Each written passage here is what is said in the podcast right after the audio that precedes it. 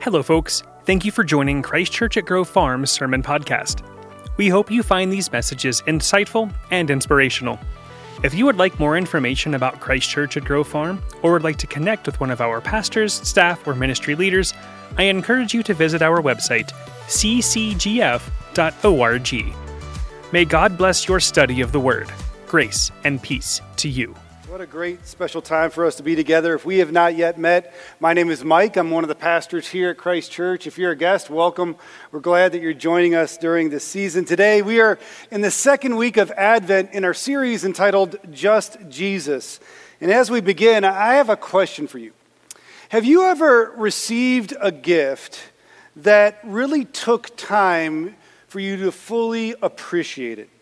Maybe you received a gift that it took maybe days or months or even years before you appreciated the gift that you received on Christmas. For example, maybe you received a shirt.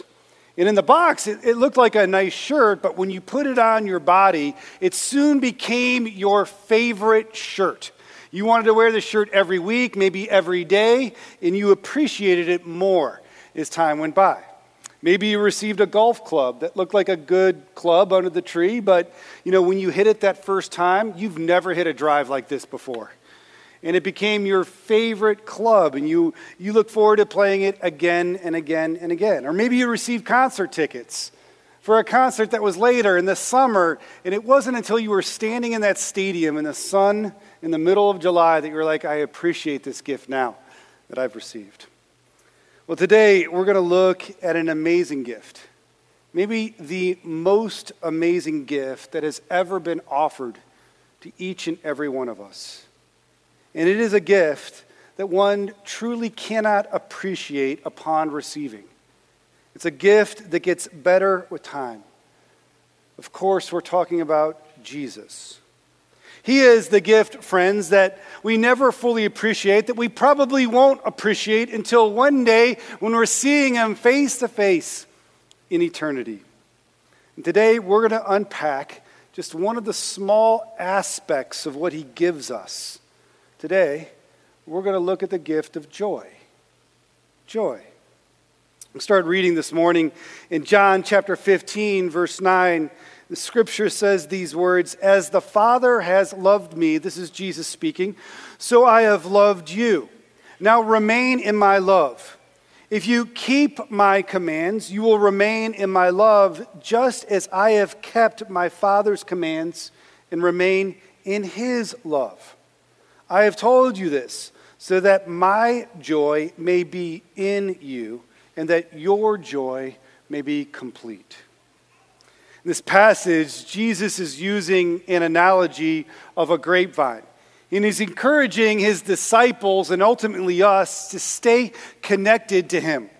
Like a branch that is connected to the vine for nutrients and life, we too need to stay connected to Jesus. You see, there are times in life when Jesus prunes us, when he removes the distractions. But the goal of this, Jesus says, is always for us to have more fruit in our lives, good things, things in our heart like love, like joy, like peace, and like patience. It is also his goal for us to have a greater impact in the world, to produce fruit in the world as we influence others. But in verse 9, now Jesus shows us the way, the path to find joy. And the first principle that we see here today is this that Jesus is the conduit of the Father's love. He is the way that we find the love of God. You see, the motivation, friends, of God is always love. He isn't looking to get you or to bust you or to find you doing wrong. He loves you more than you could ever imagine. All good gifts come from this motivation. When one loves another person, they want to give to another person. They get excited to share, to, to, share and to see someone's reaction when they give them a gift, when they unwrap a surprise. It begins, it gives them joy to watch others get happy. You know, when you nail it, when you give a gift that excites and surprises and maybe overwhelms another person, just think of all of the jewelry ads that are on TV right now That's the goal of the gifts that we give. Friends, this is the heart of God. This is the heart of God. His love for Jesus is perfect, and Christ's love for you is unmeasurable. He wants us to live in a relationship with Him where we unwrap another surprise in Jesus each and every day, where we learn more about Him and our need for Him in our lives. I was thinking about this week what it feels like for me personally to live in this connected relationship with Jesus, like as He shares, this branch and vine type of relationship. I often experience this when I make time, and it's always effort, make time to spend time in Scripture and to learn uh, from the Word of God. And these times, it's often when I'm reading Scripture and thinking of my life, and it often involves a pen and paper that Jesus comes to meet me. The Holy Spirit comes to meet me. And the best way for me to describe this type of connectedness, and maybe you can relate to this as well, is that it is a quiet space of love and conviction that spurs on change in my life. It is in these moments that I am constantly reminded that I cannot do this by myself, this relationship with God, that I need Jesus. And I'm grateful that anytime I want to connect with God, that this is always available to me, and it's available to you. You see, friends, Jesus wants to give us this gift this connection with Him like a branch that is connected to the vine. So, someone might ask the question how do we do this? How does one stay connected in this way?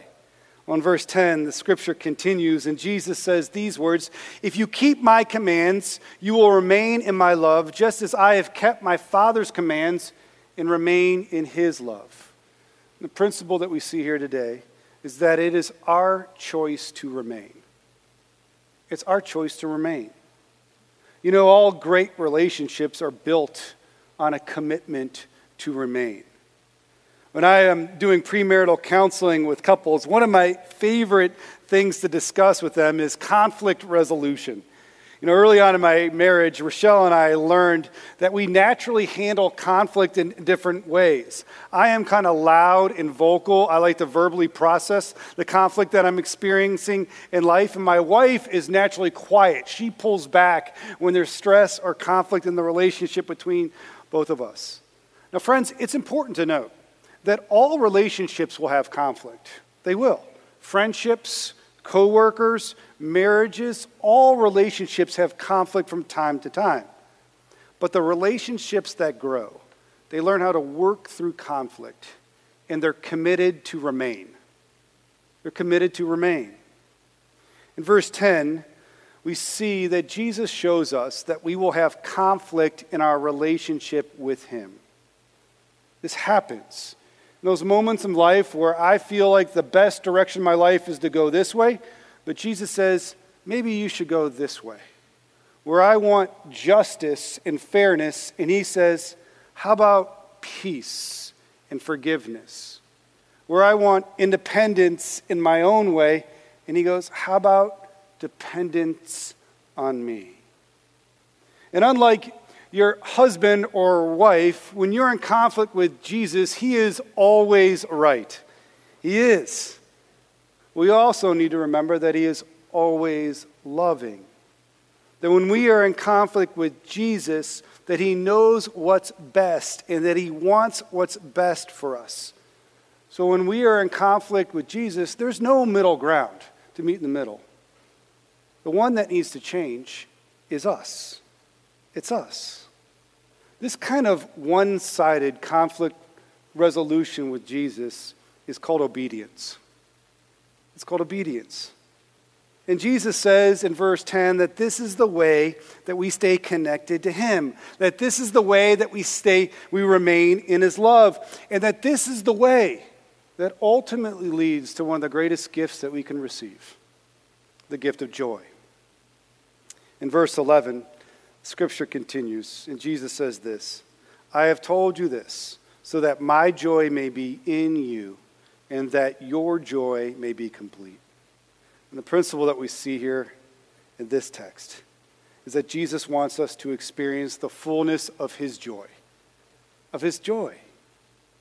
Now, as we look at this gift that Jesus longs to give us today, that we find because of his love and actually through our obedience in him, we see that we can experience something called joy.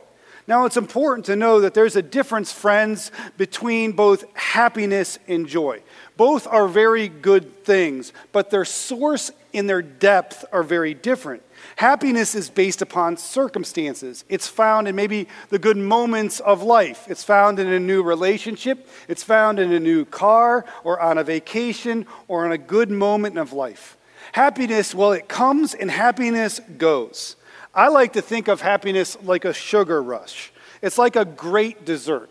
Like one of the ones that I ate this week at our staff Christmas party. One of our staff members made these incredible brownies with like a, a peppermint bark topping on top of them. They were amazing. I enjoyed the three of them that I ate during our, our luncheon together. When I ate it, the best way for me to describe was this brownie was like an explosion of fun in my mouth. It was followed by a rush of happiness, a sugar rush, but eventually it faded away. Pastor Craig and I were in a meeting just a, an hour or so after that lunch, and I looked at him. I'm like, I want to take a nap right now on your couch. Is that okay? And I was tired until I grabbed another brownie and then repeated the cycle again and again and again. Friends, many have applied this type of pursuit of happiness, though, to our lives. Jumping from one job to another job, one relationship to another relationship, one experience to another experience, looking for a happiness that will last. Now, be clear, happiness is good, but it will never last. It was never intended to. But joy, joy is different. One theologian that I read this week discussed joy, and he described it like the satisfaction that an artist has after they have finished a great work. Joy is deeper than happiness. Like a painter, when he puts down the brush and says, This piece of art is finished, it is a satisfaction that comes despite circumstances in life. It is often found in the work that Jesus is doing in our lives. There is a peace that comes with joy that lasts. And if happiness is a sugar rush, well, joy is more like protein. It lasts. It's like a good meal that feel, fills your belly. Joy fills your heart and it fills your soul. And one can experience joy in all circumstances, even when life is hard. The gift that Jesus offers today the gift that we're looking at is joy. And not just our joy, friends, His joy. And not just a little bit of His joy, but joy, the, a fullness of joy that we can barely handle, all of the capacity that we can handle. And Jesus says that this joy can be found in one place just Him, just Jesus. Last week, uh, I was in our office and I decided to do a little experiment with our staff, if you will. Maybe it was a little, little prank. It was the end of the day and I was tired after working and meetings. And, and sometimes when I get tired like this, I can get a little bit silly. And so I don't know if you've noticed this around our church. This is my third Christmas um, here with Christchurch. We are a church that has many nativity sets around our church. Have you noticed this?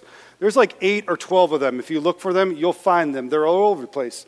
And so I was feeling a little silly, and I decided to take four of those baby Jesuses that were in those nativity sets and to pull them away and see how long it would take for our staff to realize that these Jesuses were gone. Now, I decided to be before you get upset, I want you to know that they were safe. I put them on one of my teammates' desk. I, Anna King, who works with us as well, I, I figured if someone's going to get in trouble for this, it's going to be her, not me. And I even created a little exhibit. I think we have a picture of that exhibit. This is kind of clever. Uh, it was just Jesus, see? just four baby Jesuses. No shepherds, no wise men, no one else, just Jesus, right? Well, when I talked with Anna about this at the end of the day, I said, How long do you think it's going to take before our staff realizes that Jesus is not in the nativity sets? And she thought, Well, within 24 hours, I think that there'll be an email that goes out to our entire staff saying that Jesus is missing. I thought it'd be more like 48 hours. Now, we have one staff member on our team who is always on these types of things. She notices when anything is out of place. And I had a morning meeting really early the next day at 7 o'clock, and I was driving in before 9 o'clock in the morning when I got a text, text message that Jesus was missing from the nativity sets, and the search was out. I walked into the office that day and, and I realized that it was actually worse than just the panic within our staff. Uh, that night, the night before, Urban Impact was rehearsing for Light the Night here. And there were hundreds of kids running around our church preparing uh, for the ministry that happened here last weekend. We also had middle school ministry as well. So both leaders in Urban Impact and our middle school ministry were notified personally about the missing Jesuses. And both of them admitted that this sounded like the work of their children. so I walked into the office that day and said, Hey, the missing Jesus is, it's me. It's me. And I remember seeing Tammy Glover, who leads an urban impact. She was on the phone with a coworker, and apparently they were on their way or in Hobby Lobby looking for replacement baby Jesuses. I don't know if you can buy those individually or have to buy the whole set. I think you have to get the whole set. And I said to her, Tammy, it's, it's not you, it's me. And she goes, It's not you. And she goes, she goes, It's not our kids on the phone. It's Pastor Mike who took Jesus. Everyone was happy, and there was much rejoicing when they found out that Jesus was here, and we returned them. Here's the point. Friends, many of us are going to go through the Christmas season and some of us will go through the Christmas season without Jesus. Like a baby Jesus who's absent from a nativity set, some will go through this season enjoying the trappings of Christmas, but missing the point. The trappings of Christmas will probably be all there. The things that we love, the good things, the tree, the lights, the cookies, the carols. And some might even have some happiness. But, friends, Jesus offers more. He offers joy. Joy. Maybe you are here today and you have never unwrapped the amazing gift of Jesus Christ. Will you receive him today? It is not difficult, it's really a position of the heart. In a moment, I will give you the opportunity to pray and to invite Jesus into your heart to receive the amazing gift of Jesus Christ. Maybe you are here today and you received that gift years ago, but if you're honest, you are in conflict with Jesus. And if you're really honest, this conflict is robbing your joy. You want Jesus to see it your way. You want him to change the way that he sees your life and your behavior or your plans but you know that the path to joy is through obedience. Friends, He loves you. He knows what's best for you. He wants you to experience joy. Will you turn back to Him again? Maybe you are here today and you know in your heart that you have substituted happiness for joy. The focus of your life has become all too focused on the temporary more than it should. Your pursuit has been from one sugar rush to another sugar rush. And today you know that you need something more. You need Jesus, and you need joy. You see, friends, the gift of Jesus is impossible to fully understand. It is an overwhelming gift. It is a gift that we appreciate more and more the more that we walk with Him. And it can only be found in one place. It can only be found just in Jesus. Let us pray. Father God, we are grateful for the gift that comes through your Son, Jesus Christ. For the reason that we have to rejoice here this morning. And God, for the incredible gift of joy, a deep contentment and peace and goodness in our soul that comes through Jesus, through being connected to his love, through obedience and following him. Thank you, Jesus, for the gift of joy. And friend, if you are here today and you've never received the gift of Jesus Christ, will you do that here this morning? Could simply just repeat this prayer in your heart. Say, Jesus, today I accept you. I invite you into my heart, and I ask that you would make me new, that you would take what is broken, and that you would make it whole. You would take what is dirty, Lord, and that you would make it clean. Jesus, today I receive you into my heart, the gift of you. Today, hold on to the promise that I'll be with you in eternity. And God, I seek to find my joy in my relationship with you. So today, I yield my life to you. Maybe you are here today and you've been wrestling with Jesus. Will you turn back to him? Maybe you've tried to get Jesus to see it your way will you simply turn back and say, Jesus, I will obey. I will follow you. Thank you, Lord, for the gift of joy and for the life that we can only find in the amazing gift of Jesus.